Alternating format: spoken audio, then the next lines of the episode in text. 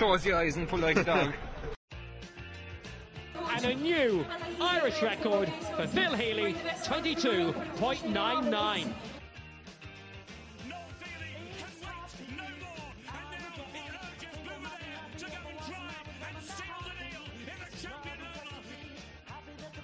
Christy Cooney hands over the Sam Maguire Cup to Graham Canty, Cork All Ireland champions for the seventh time ever.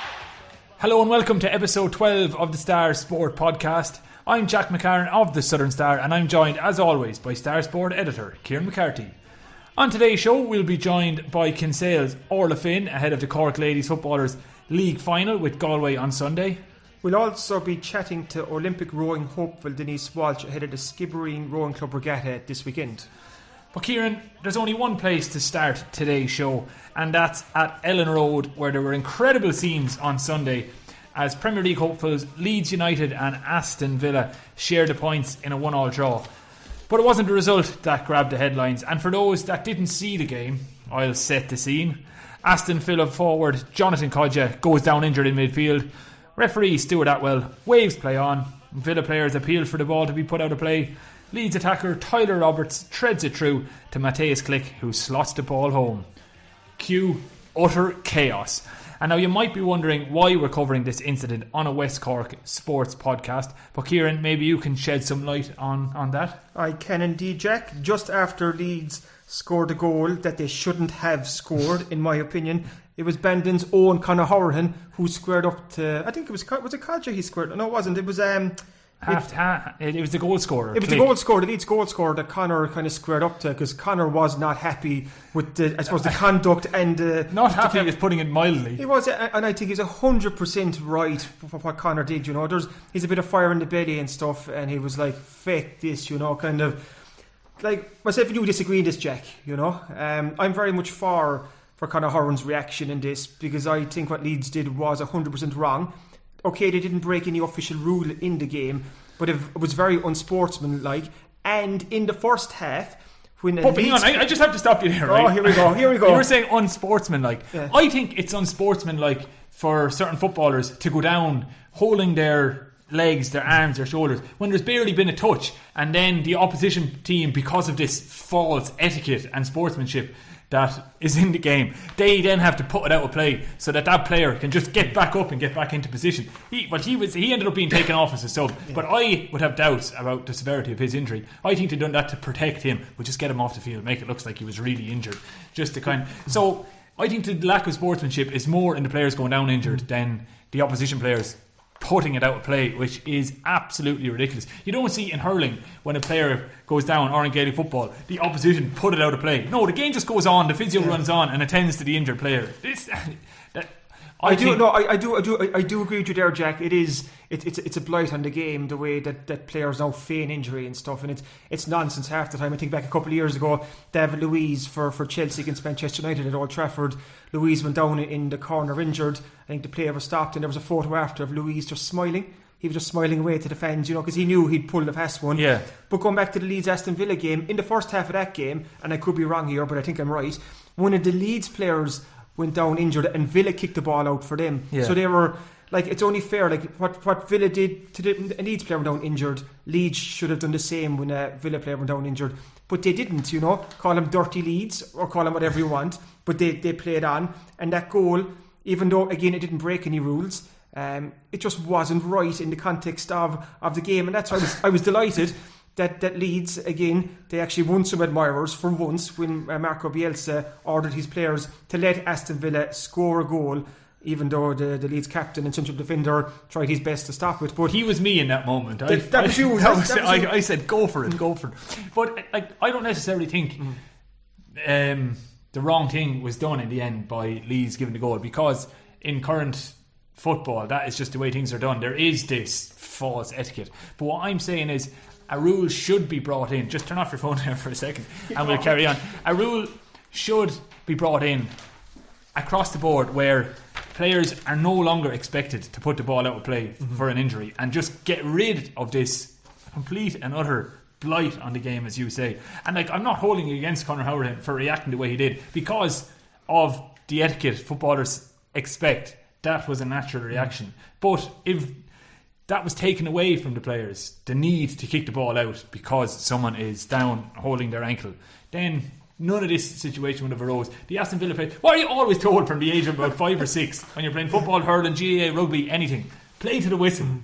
But the Aston Villa players did not play to the whistle. They expected sportsmanship from Leeds of all clubs. But isn't they it- expected sportsmanship? Why, how, never expect anything from a fellow professional. Always expect the worst. Isn't it great to see this little glimmer of humanity in professional football? Because the world of professional football is murky and it's full of money at the best of times and it's just, it's corrupt, it's this, it's that. We don't know what's going on. But think back to years ago, Paolo Di Canio for West Ham against Everton. When the goalkeeper was down, the ball came in, he had an open goal, and he caught the ball. Yeah. That was The that was a- goalkeeper had a broken leg, so that was he- different. we didn't know at the time he had a broken leg, Yeah. but he caught the ball. And I think he- different as well. yeah, anyway. but, but that was a beautiful moment, you know. Kind of, it's just great to see that kind of. But that's that one- those prin- principles still exist in the game, you know. Kind of, It's such a false principle because the player injured is oftentimes faking. So the, he did- the principal decision to put the ball out of play, Mm-hmm. they've been fooled into doing it. So two wrongs don't make a right. One wrong, no, it doesn't add up. Is what I'm saying. okay, one question, so Jack, and this: Baltimore Crabs, Beamish Cup final. Ye are one 0 down, and the same thing. The same thing happens that one of your players goes goes out, a Baltimore player, and let's pick uh, a team. Gee, um, Skibbereen. Skibbereen get a goal like that uh, when the Baltimore player is down. Would you just accept that and say, okay, fair enough? No, that's what I'm saying. That's what I'm saying. I can understand Yeah. Conor Hourihane's reaction because the way the game is currently played, they're expected to kick it out. But I would go absolutely nuts if it happened to me as well. But then I would also say, but wouldn't it be a better game if this could never happen? Because the referee had final say, like they do in hurling and rugby. You never stop play mm. until the referee says so. And before we get too angry, we should bring it back to Bandon's Conor Hourihane now because I said a few weeks ago on the podcast, and I was ridiculed by some in my comparison to Roy Keane mm-hmm. in the way he led in the Ireland versus Georgia game. But his reaction was also Brilliant. reminiscent of Roy Keane. There was veins popping out of his head. Yeah. He looked like someone ready for a fight. Now he, he was angry, and did, Like, like I said, there's a it, fire in your belly. I, I, I like to see that. it is. A, it But kind I would like to see the rule changed. Is what I'm saying. It shows a bit of heart. It shows a bit of fire in Conor, and he's always had that. And you know what's going to be interesting is the playoffs now for the championship. As there's a couple of teams battling to get up to the Premier League. We could have the we could have the case in a couple of weeks' time where if Villa and Leeds, as far as I know, they could be on opposite sides in the semi-final. I think they are. Yeah. They are. So you could have a Leeds Aston Villa playoff final at Wembley. The two teams back again, and it'd be interesting to see what happens if a fella goes down injured Ah. that day. drama. Look, don't give it. The drama was unbelievable. Yeah. Like one of the greatest pieces of sporting television you'll ever see. Like Joe, I could not take my eyes off it. There was the Joe the side action of John Terry mouting at the Leeds manager. There was just things going on all over the mm-hmm. shop. The Aston Villa supposedly injured player sneaking down the tunnel.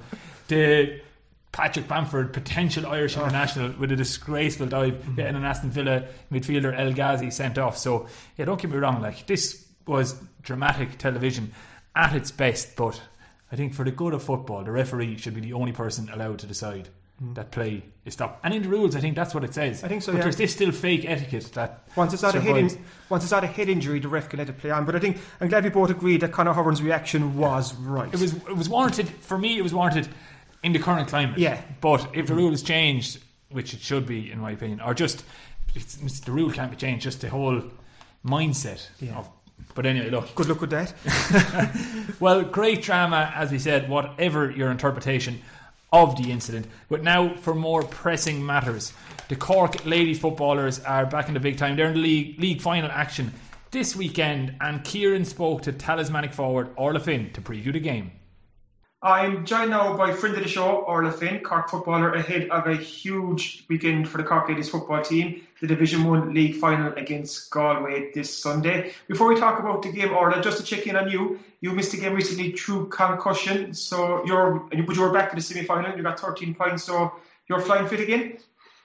Yeah, no, I'm delighted to be back now again. I got um, a hit in the Donegal game, um, so I was out for a few weeks after that, um, just with concussion. So I had to just take care and look after myself for those few weeks. But no, I'm delighted to be back now again.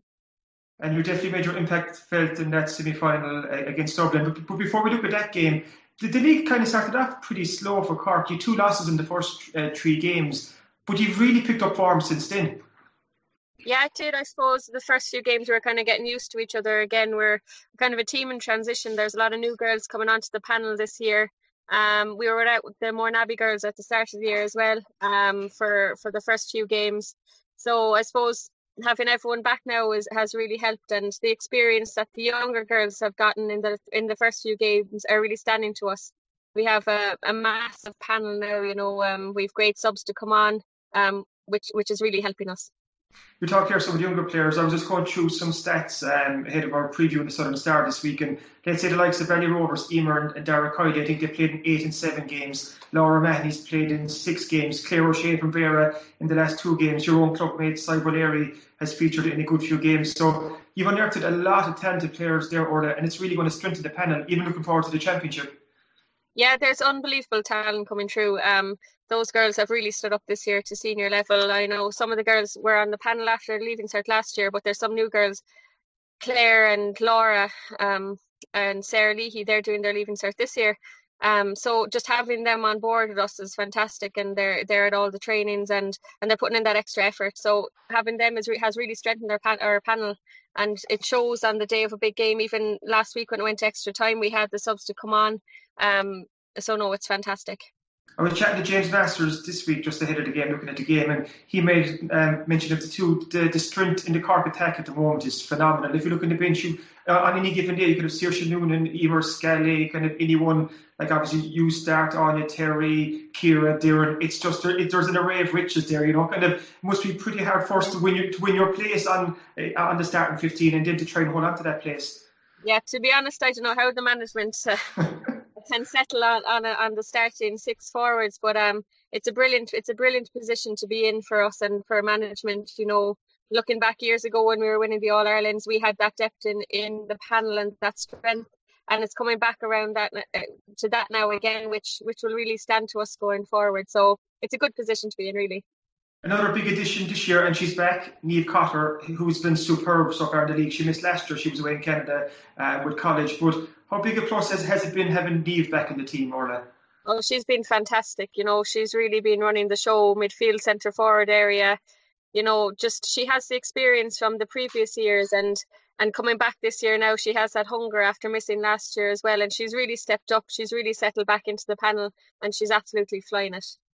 I'm going to throw you kind of a trickier question now because I've asked Melissa Duggan this and James Masters in, in, in, the last few days just to see what's more important in the final this weekend. Is it more important to get a good team performance or is it more important for Cork to win some silverware? Um, I think if we have a good team performance, we'll have a very good chance of winning the game. To be honest, um, the last in the last few games we've been going from strength to strength. Um, I think a team performance is important going forward for us that we all click. Um, but it would be nice, you know, where after we didn't even we lost the semi final last year. Um, the only medal we came out with last year really was was the Munster final win. So it would be nice to to set us off in a good start, um, winning a league title. Regardless of uh, hopefully obviously we all hope the Cork win this uh, this weekend but regardless of that it's been a very good league for Cork. Like I know we mentioned about unearthing new players but you have a very strong competitive squad looking looking towards the Munster Championship and the All Ireland series.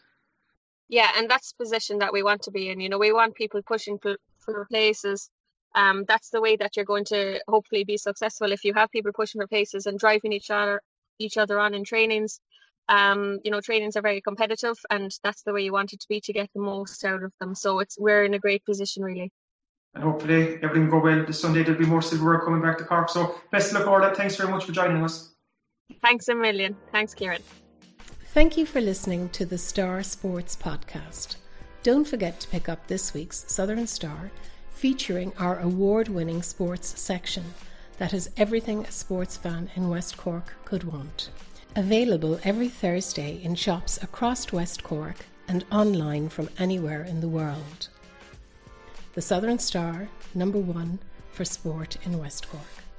Welcome back to the Star Sport Podcast. Now, the Skibbereen Regatta takes place this weekend, which, as always, is a huge event for a Skibbereen Roan. Kieran, can you maybe tell us a little bit about the regatta? Yeah, the, the regatta is the I suppose one of the, the big events, the big event of the year for Skibbereen Rowing Club. It's on this Saturday, May fourth, and this Sunday, May fifth, at the National Rowing Centre in in Inniscarra. So it's over two days.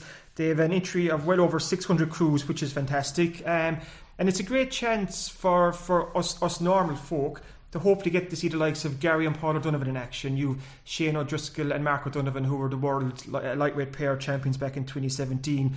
Um, hopefully, we'll see world um, single champion Sanita Puspure in action. All the top internationals, as well as the likes of Skibbereen Rowing Clubs, Jake and Fintan McCarthy, the twins, who are going very, very well this year and actually medalled at a regatta in Italy there a couple of weeks ago.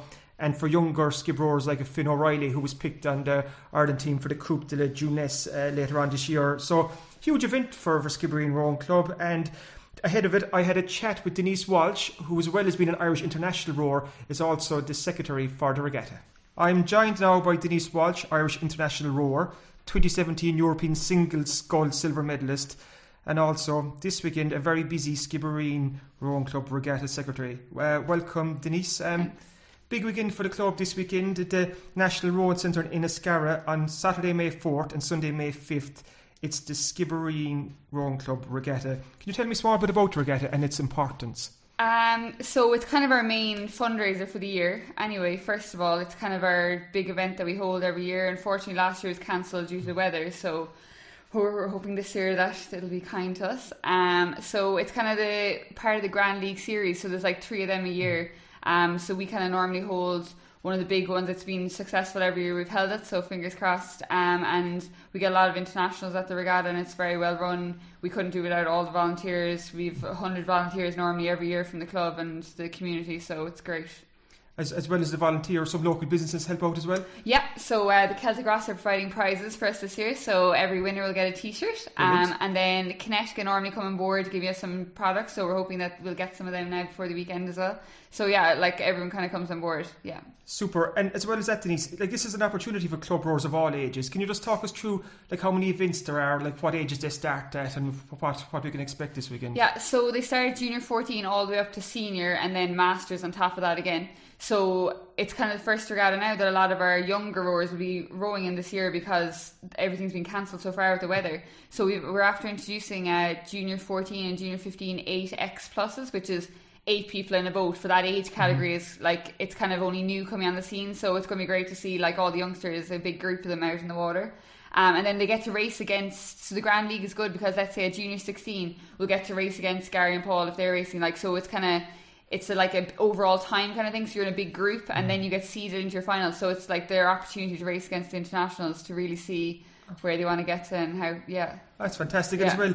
Um, this regatta is getting bigger every year. Like you said, unfortunately, last year it, it was cancelled, but Yeah. they're up, and there were seven, 700, 770 crews entered last year. yeah. And that was up in the year before. Like this is an event that's getting bigger and bigger, and you have a real top quality field this weekend. Yeah, uh, that regatta, which wasn't held, was a hundred crews and extra than normal. So like that would have been pretty spectacular to run. But um, this weekend, a lot of them are doing exams and stuff, so we kind of have more quality in the field. Like there's a lot of the internationals hopefully racing after Camp in Varese, and uh, yeah, so hopefully there'll be some really good racing and some tight racing and stuff. Yeah. And I think I mentioned earlier, not only are you a rower, but you're also the the regatta secretary. So Yeah. you have been up the walls, I can only guess, the last couple of weeks. So what was that role actually involved for you? Um, so I don't know how much I've done really, but uh, we held a meeting before we went away to Italy and just kind of ran through what needed to be done, and everyone in the club helps out, so everyone does their part, kind of thing. So we just kind of trash it out between us just to make sure everything's covered. Um, we're having another meeting tonight now to kind of get everything finalised. So I just send out emails looking for volunteers. We're still looking for volunteers. Um, so then I make out the regatta timetable and things like that. So you kind of follow a broad layout and then make out the times for all the races and like the entries go into like this overall tracker system and you have to kind of see through them then to make sure all the races are there and the timetables and nothing clashes, things like that. And then just field a few phone calls from people asking a few questions that you have to say no to probably. yeah, so that's about it really. So I And take- then on the day, obviously, you're in the office and like you know answering all the questions and stuff. Yeah. So I kind of presume you're going to be pretty busy on Saturday and Sunday. So will you actually get on the water yourself to race? Um, I'm entered, so we'll see all going well. Like if we can get together quad or double and stuff, like I'd go out racing. Yeah, yeah. And let's have a quick look at some of the athletes that we hope we might see this Mm-hmm. weekend. Obviously from Skibbereen Club, Skibbereen Rowing Club here.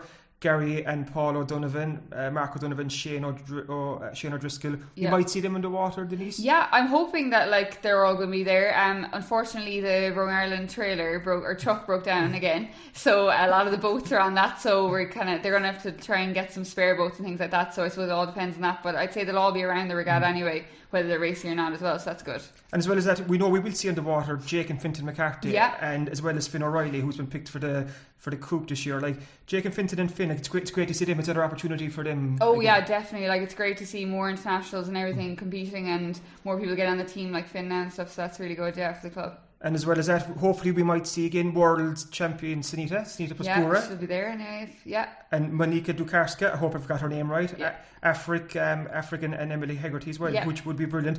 Will Dominic Casey be around this weekend, and what will Dominic be doing? So Dominic will be umpiring uh, for two of the slots, and I'd say he'll be driving the launch or in and around people for the other slots, but he'll be working. Yeah, we'll put him working. Oh, fantastic! You mentioned there as well. You were in Italy. That was an international camp in Varese for a couple of weeks. How did how did things go there? Yeah, grand. Um, there was a big group of us there. I'd say it was the biggest camp we've been on yet. There was like 19 athletes, so it was really good to like you know hang out with different people and things like that. Like so, yeah, a lot of work done there. Yeah. I suppose it's important this time of the year, like the international kind of season is just around the corner. So was it important to get that block of training in before the before things start to pick up in the summer? Yeah, like you know, final trials will be in June now, so there's going to be a lot of training and stuff to be done before then. So there was a mm. lot of kind of crews put together and things like that out in the camp. Yeah. So before you even can turn your attention to international scene, it's all about this weekend at the National Rowing Centre. Yeah. It's Saturday, May 4th, Sunday, May 5th. It's the Yeah. Skibbereen Rowing Club Regatta. Promises to be a great, great show. Yeah, it's like the one time people can come and see us racing, mm-hmm. and like it's so close to home. It's only an hour up the road, and like you're never gonna like. Are you going to go abroad to see the internationals racing, whereas you can see them this weekend? So it's kind of something to, yeah, go to see. I couldn't have said it better myself. Come here, Denise. Thank you so, so much for coming along and best of luck this weekend. Cool. Thanks a million. Thanks. Thank you for listening to the Star Sports Podcast. Don't forget to pick up this week's Southern Star, featuring our award winning sports section that has everything a sports fan in West Cork could want. Available every Thursday in shops across West Cork and online from anywhere in the world. The Southern Star, number one for sport in West Cork. Welcome back to the Star Sport podcast. And Kieran, as noted by our opening two interviews, busy weekend of sport coming up in West Cork for West Cork, for the people of West Cork. They want to know where they can read about it. I'm assuming they can read about it all in Thursday's Southern Star, specifically the sports section. But what, might I ask, is in this week's sports section? Oh, Jack, it's our favourite time of the week. I just look forward to this every week. As soon as this podcast is over, I cannot wait for this time next week to record the exact same piece. But as usual, Jack, it's a cracker. Um, 24 pages of sport in this week's Southern Star. Um, the Cork ladies, as we talked to Orla earlier, are in the National League Division One final. So we've interviews with James Masters as well as well as Orla, and a look at Melissa Duggan from Doheny's, who has emerged matured as into one of the finest um, footballers in the country.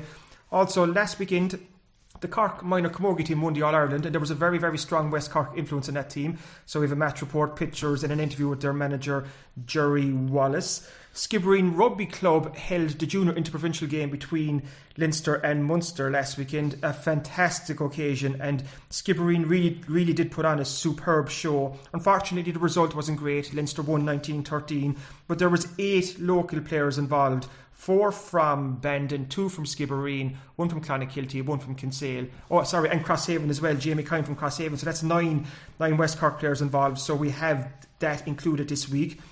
On in soccer, Drinagh Rangers' reign as West Cork League Premier Division champions is over. They drew. I know Jack is shaking his head here, and I could. Um, two weeks ago, Drinagh lost the Beamish Cup final. The week after, they lost the Maybury Coaches Parkway Hotel final. And now last weekend, they drew one all with Dunmanway Town, and that means they've relinquished their league title. What happens now is Dunmanway Town and Ballydehob will go forward to a playoff for the Premier Division title in, um, I think, two weeks' time. So we have all the news and reaction from that. And there's so much more, Jack, that you really have to go out and pick up this week's Southern Star out on Thursday to see and read about all the fantastic sport that wasn't offered last weekend and that's coming up this weekend.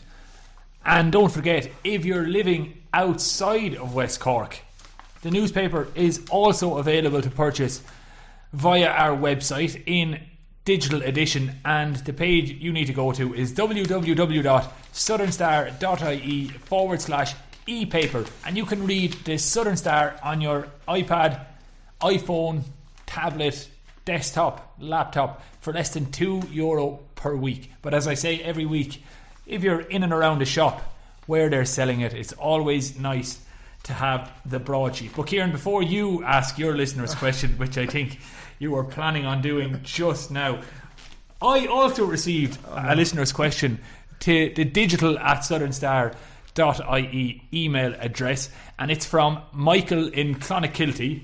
And Ah, he- Michael, Michael.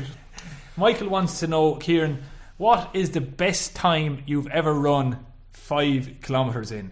I know you used to do a bit of running in your day. Maybe you still do. I'm not too sure. But do you have a good 5k PB? Well, to start off, I just want to kind of um, put this. I've Thanks for a- the question, Michael. Thanks, Michael, very much for this. Put me on the spot, but I have a very dodgy knee. I, I have to kind of put that forward first. So, anytime I do put forward, before people start laughing, you have to take into account that my, my right knee, I have no cartilage there. Oh, I sounds my painful. I did my cruciate years and years ago when I was 19, and I've I'd bone and bone damage and all that. So my knee is in bits, it's in shreds. So I have to, but still, I'm a warrior. I'm a soldier. I'd still run on the road like the fool that I am.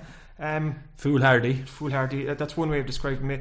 My best time, geez, I've done 22, 23 minutes, which isn't fast. That's pretty good, though. Ah, but it's not really kind of. you'd, be, you'd be giving it your best, though. At, at, yeah, I did a lot of. Used to do. I've done a couple of half marathons in the past. Um, I think 156 was my fastest for a half marathon. The last time I did a half marathon, I swore never to run again because it was the most horrendous experience of my life. Um, I hadn't the training done for it, and I was fit to just give up halfway through.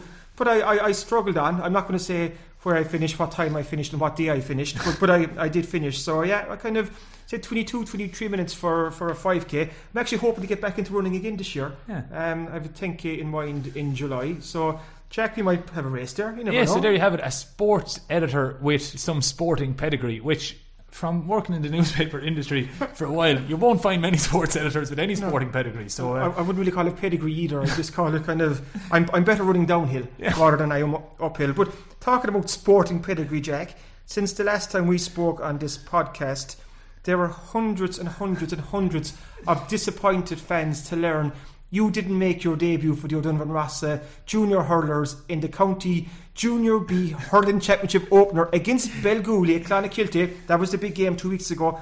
fine spread in this week's paper, but, or last week's paper. That was fantastic spread. Great win for O'Donovan Rossa. Congratulations there. But but Jack, what, what happened? How come we didn't see you there? I had a photographer and all lined up to get that first historic picture of, of Jack in action in the Skib jersey, but never came to be. Yeah, well, unfortunately, because of admin in the GAA, my transfer had not gone through on time.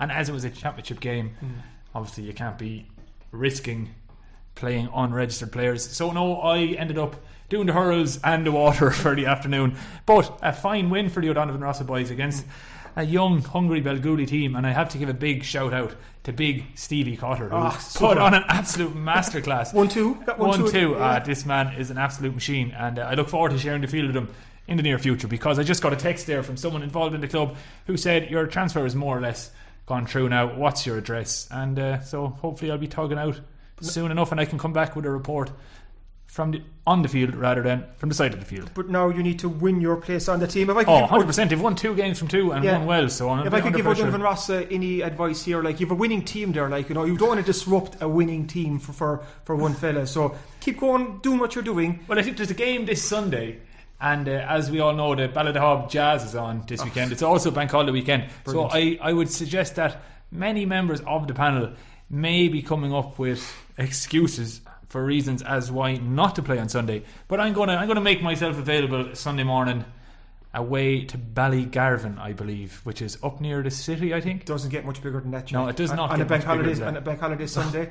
Uh, And then go back for an old boogie at the Jazz in Ballydehob afterwards. Brilliant. No, fantastic. Best luck this weekend, Jack. So, again, thanks to everyone for listening to the Star Sport podcast. Um, we'll be back at the same time next next week. And if you enjoy these shows, please make sure to re- rate, review, and subscribe on iTunes, Spotify, YouTube, Stitcher, wherever you listen to the show.